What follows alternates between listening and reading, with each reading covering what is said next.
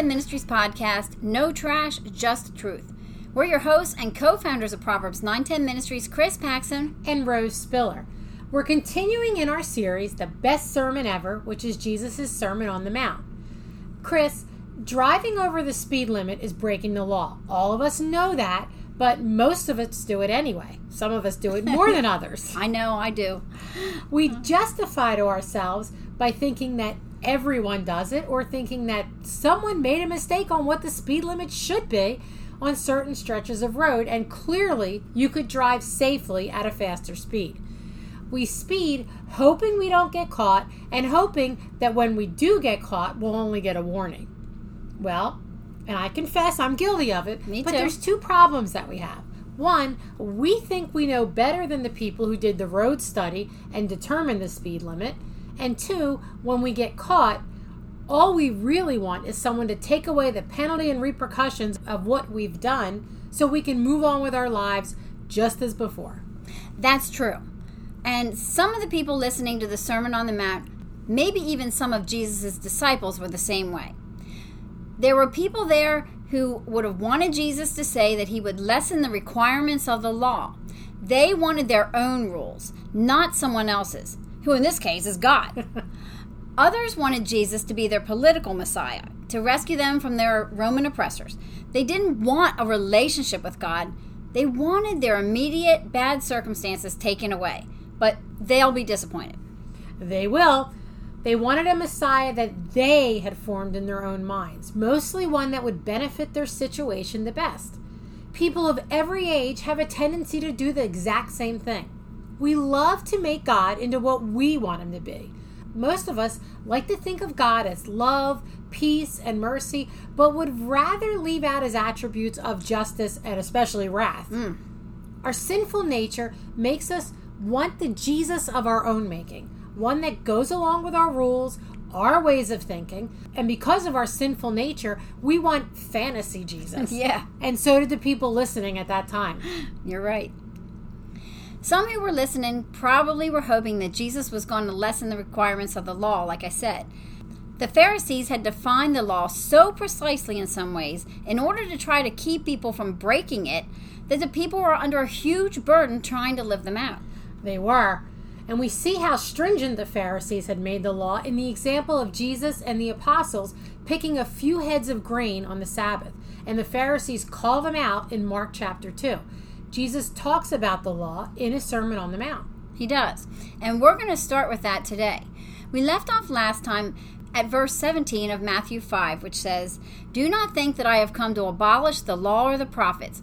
I have not come to abolish them, but to fulfill them. So immediately we see that Jesus is starting to address what the people think by giving them the reason for his coming.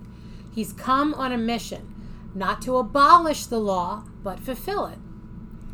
It's pretty obvious right from the get go that Jesus is not going to let these hearers keep their wrong thinking. He's not going to le- let them keep their pride or their wrong beliefs either. Rose, let's talk about the law and the prophets.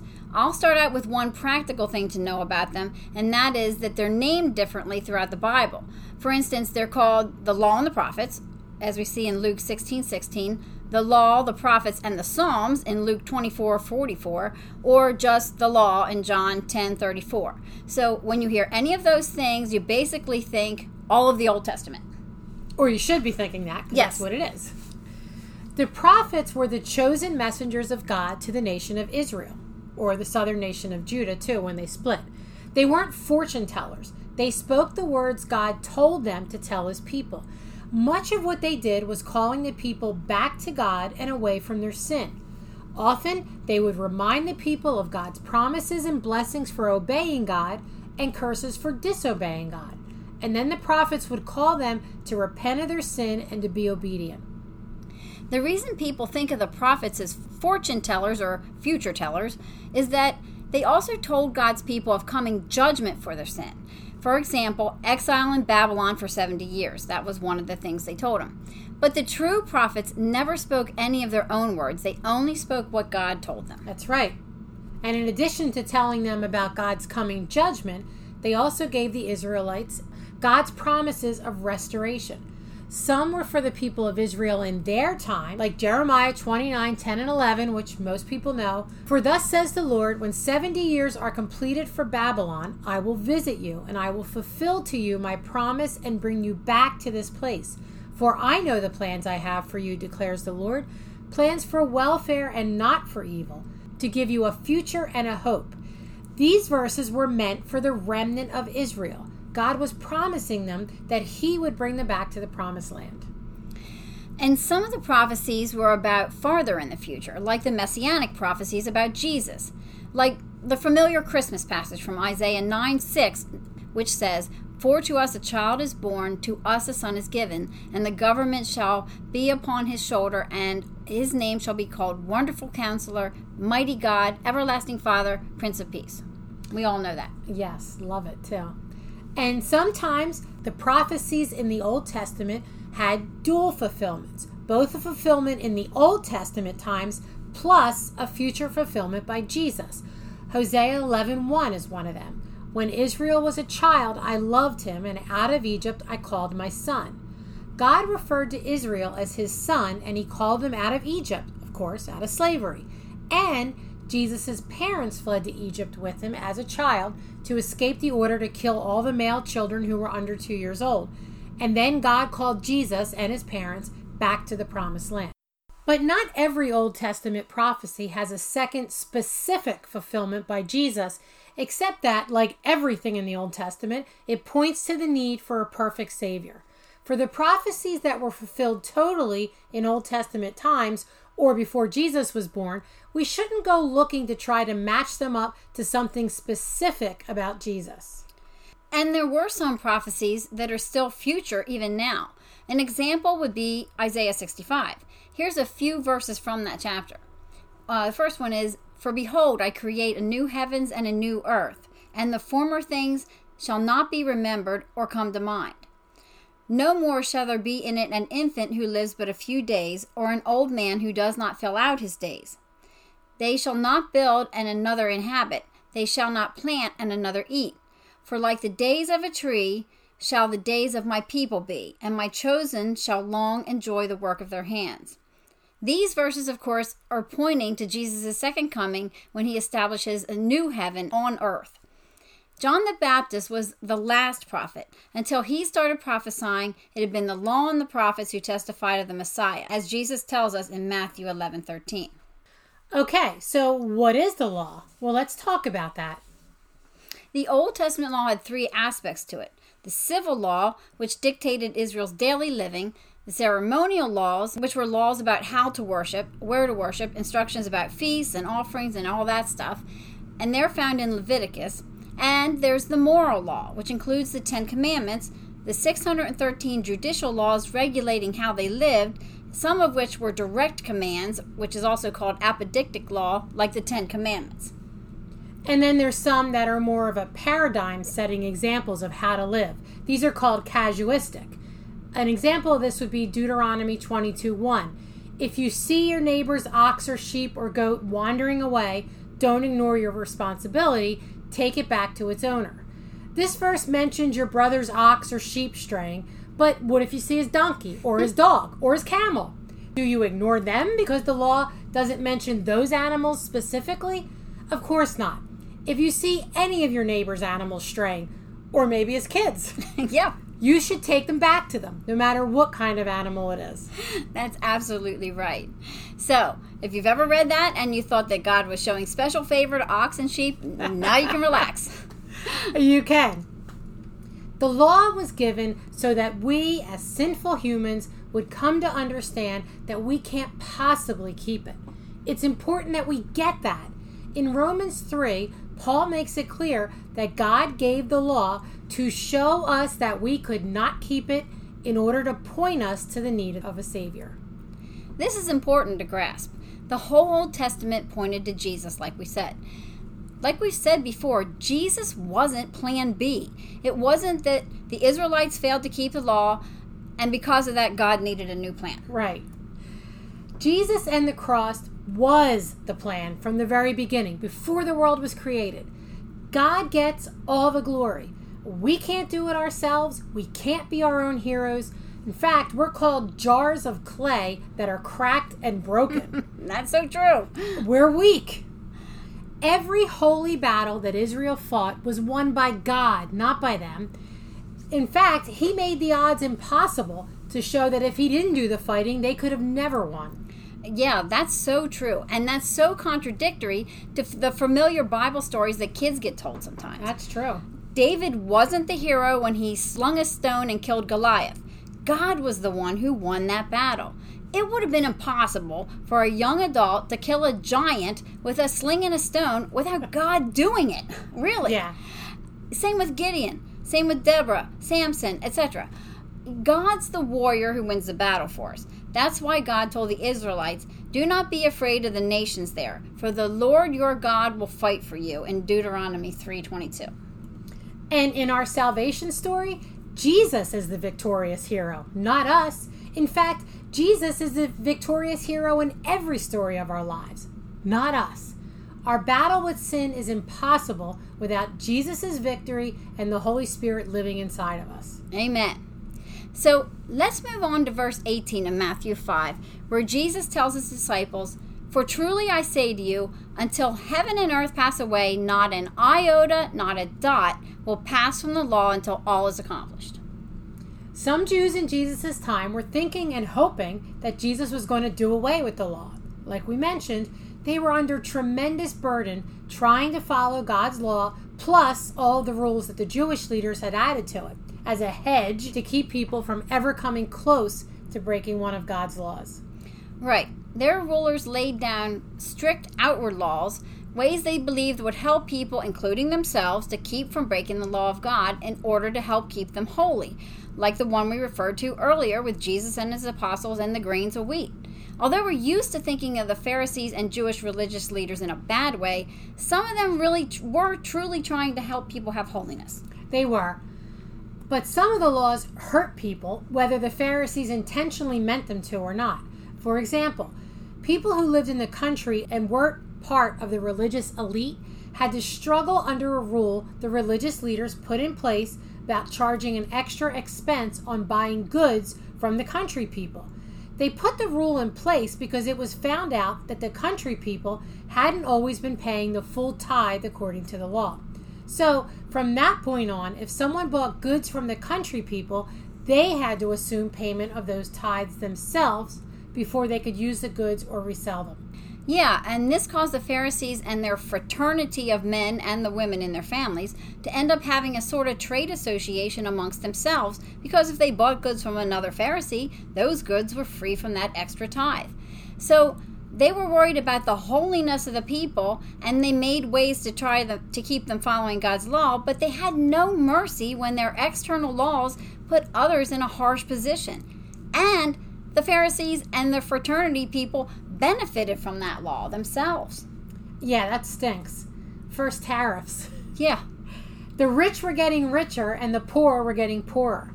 Not all the Pharisees were just trying to be holy by having extra rules. No, they weren't. It's no wonder that Jesus calls them hypocrites. The Dead Sea Scrolls refer to the Pharisees as seekers after smooth things because they compromise the law to fit their own lives. Doesn't that sound familiar? Yeah, there's nothing new under the sun there. The Pharisees focused on the external keeping of the law. What Jesus does through the rest of his ministry may look like he's relaxing the law because he's not following those external rules added by the Pharisees. But he's not relaxing God's law at all. Remember, Jesus said, Not an iota, not a dot will pass from the law until all is accomplished. That stroke of a pen, iota, or dot being talked about is a tiny extension called a horn, and it was put on certain letters in the Hebrew alphabet. It's a t- it's tiny, but that little horn distinguishes some letters of the alphabet from others. Jesus didn't come to abolish or get rid of the law, not even one little teeny tiny part of it, until everything is accomplished. And that means when all of God's plans are fulfilled, when his kingdom comes in the new heavens and the new earth. There's some differences of opinion of which laws apply to us today. All 613 of the Old Testament laws, just the 10 commandments, what about ceremonial laws? Or none of them because we're under grace. But all mankind is still under moral law. the moral standard doesn't change under grace. The moral laws are 12. The Ten Commandments in all of their fullness, which you can find if you look them up in the Westminster Confession of Faith or the Westminster Catechism, and the other two, which are love God with all your heart, soul, mind, and strength, and love your neighbor as yourself, which basically sum up the first 10. For a great short article on that, you can see Ligonier Ministries Should a Christian Obey the Old Testament Law? It's a great article. Love Ligonier Ministries. Grace doesn't give us license to sin. That would be cheap grace. What grace does is it empowers us to live holy and keep the moral standard through the Holy Spirit who now lives in us. Paul tells us in Romans 6 1 to 2 that even though we're saved from our sin, we're not set free to sin just because we're forgiven. We call that antinomianism, and like I said, cheap grace. Yeah. So moving on to Matthew 5 19, Jesus says, Therefore, whoever relaxes one of the least of these commandments and teaches others to do the same will be called least in the kingdom of heaven. But whoever does them and teaches them will be called great in the kingdom of heaven. This is a warning against the teaching of the Pharisees and by default, false teaching in the church and its preachers today, and maybe Bible study teachers. There are numerous warnings in the New Testament about false teachers. And in light of Jesus just having said that the whole moral law will still be applicable, this warning has special significance with regards to relaxing the teachings of the Bible to suit men's sinful desires, just as Paul warns about in 2 Timothy 4, verse 3, which says, For the time is coming when people will not endure sound teaching, but having itching ears, they will accumulate for themselves teachers to suit their own passions. And according to James 3 1, teachers of the Bible will be judged more harshly or more strictly than others. Why didn't you tell me that before I got into this? Sorry. I thought you knew. that verse is hard to understand. What does it mean to be called the least or the greatest in the kingdom of heaven? Not all commentators are in agreement about this. They're not. The differences come first from what in the kingdom means. Does it mean in the present kingdom ushered in by Christ's first coming, or does it mean the future kingdom in the new heavens and earth? Then you have to figure out what do least and greatest mean. Well, let's get into it. Because Jesus says least in the kingdom, some believe least doesn't mean the unsaved because they're in, and obviously the unsaved aren't. If so, then least in the kingdom has to mean a degraded position in the present kingdom. This is sometimes explained as God giving those that relax the law and teach others to do so less responsibility in ministry here on earth, or that it means less earthly blessing. Then there are some who believe that least in the kingdom and greatest in the kingdom has to do with different levels of greatness in the future kingdom of God, which other scripture does seem to support somewhat with talk about reward in heaven. Right. They say it means that either God giving the greatest more responsibility in new heavens and earth than he gives to the least, or that the greatest will receive more crowns, more wealth, more tangible things like that. And the people that say that are usually the ones looking for actual golden streets and mansions. It sounds like it. Yeah. Some see heavenly reward as people in whose salvation story they had some part.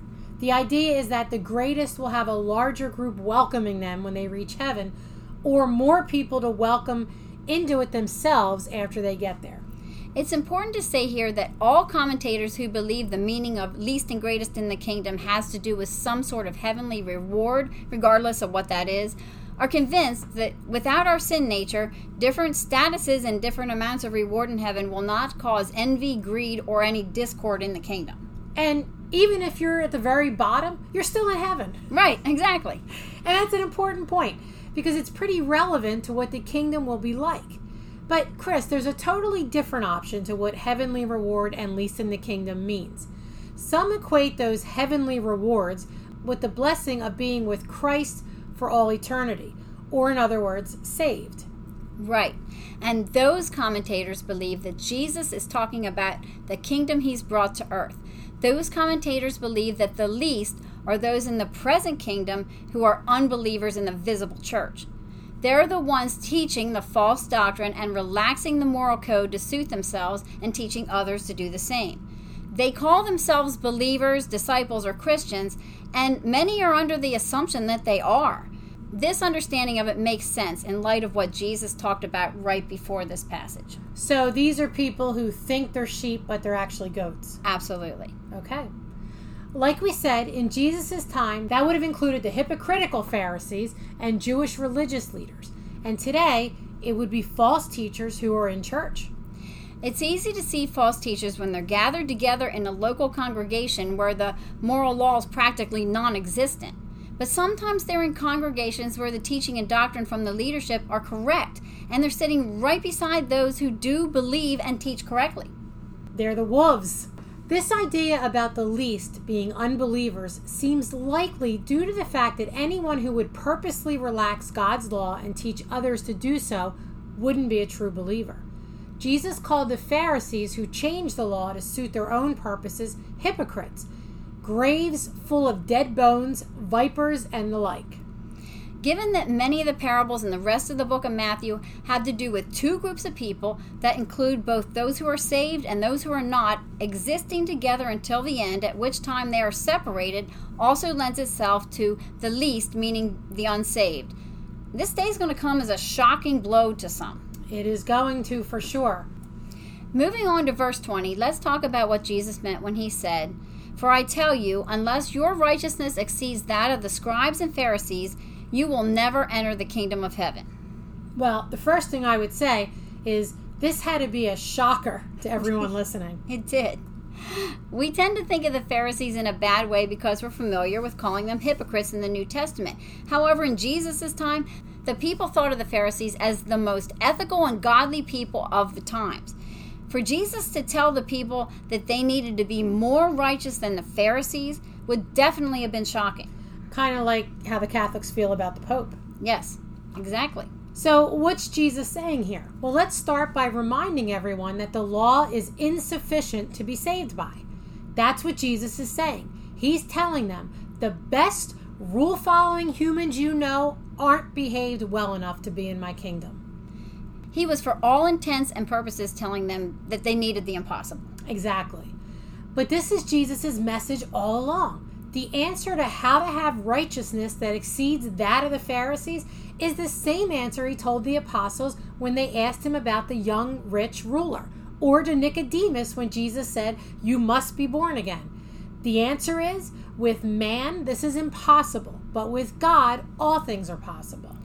God regenerates the hearts of stone, the internal change that many of the Pharisees and teachers of the law were lacking.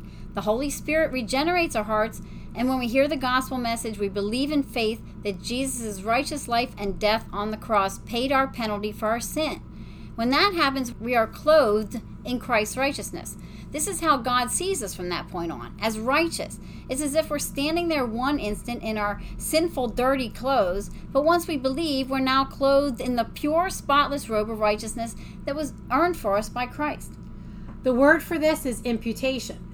To impute something is to ascribe or attribute something to someone. 2 Corinthians 5:21 says, "For our sake he made him to be sin who knew no sin, so that in him we might become the righteousness of God."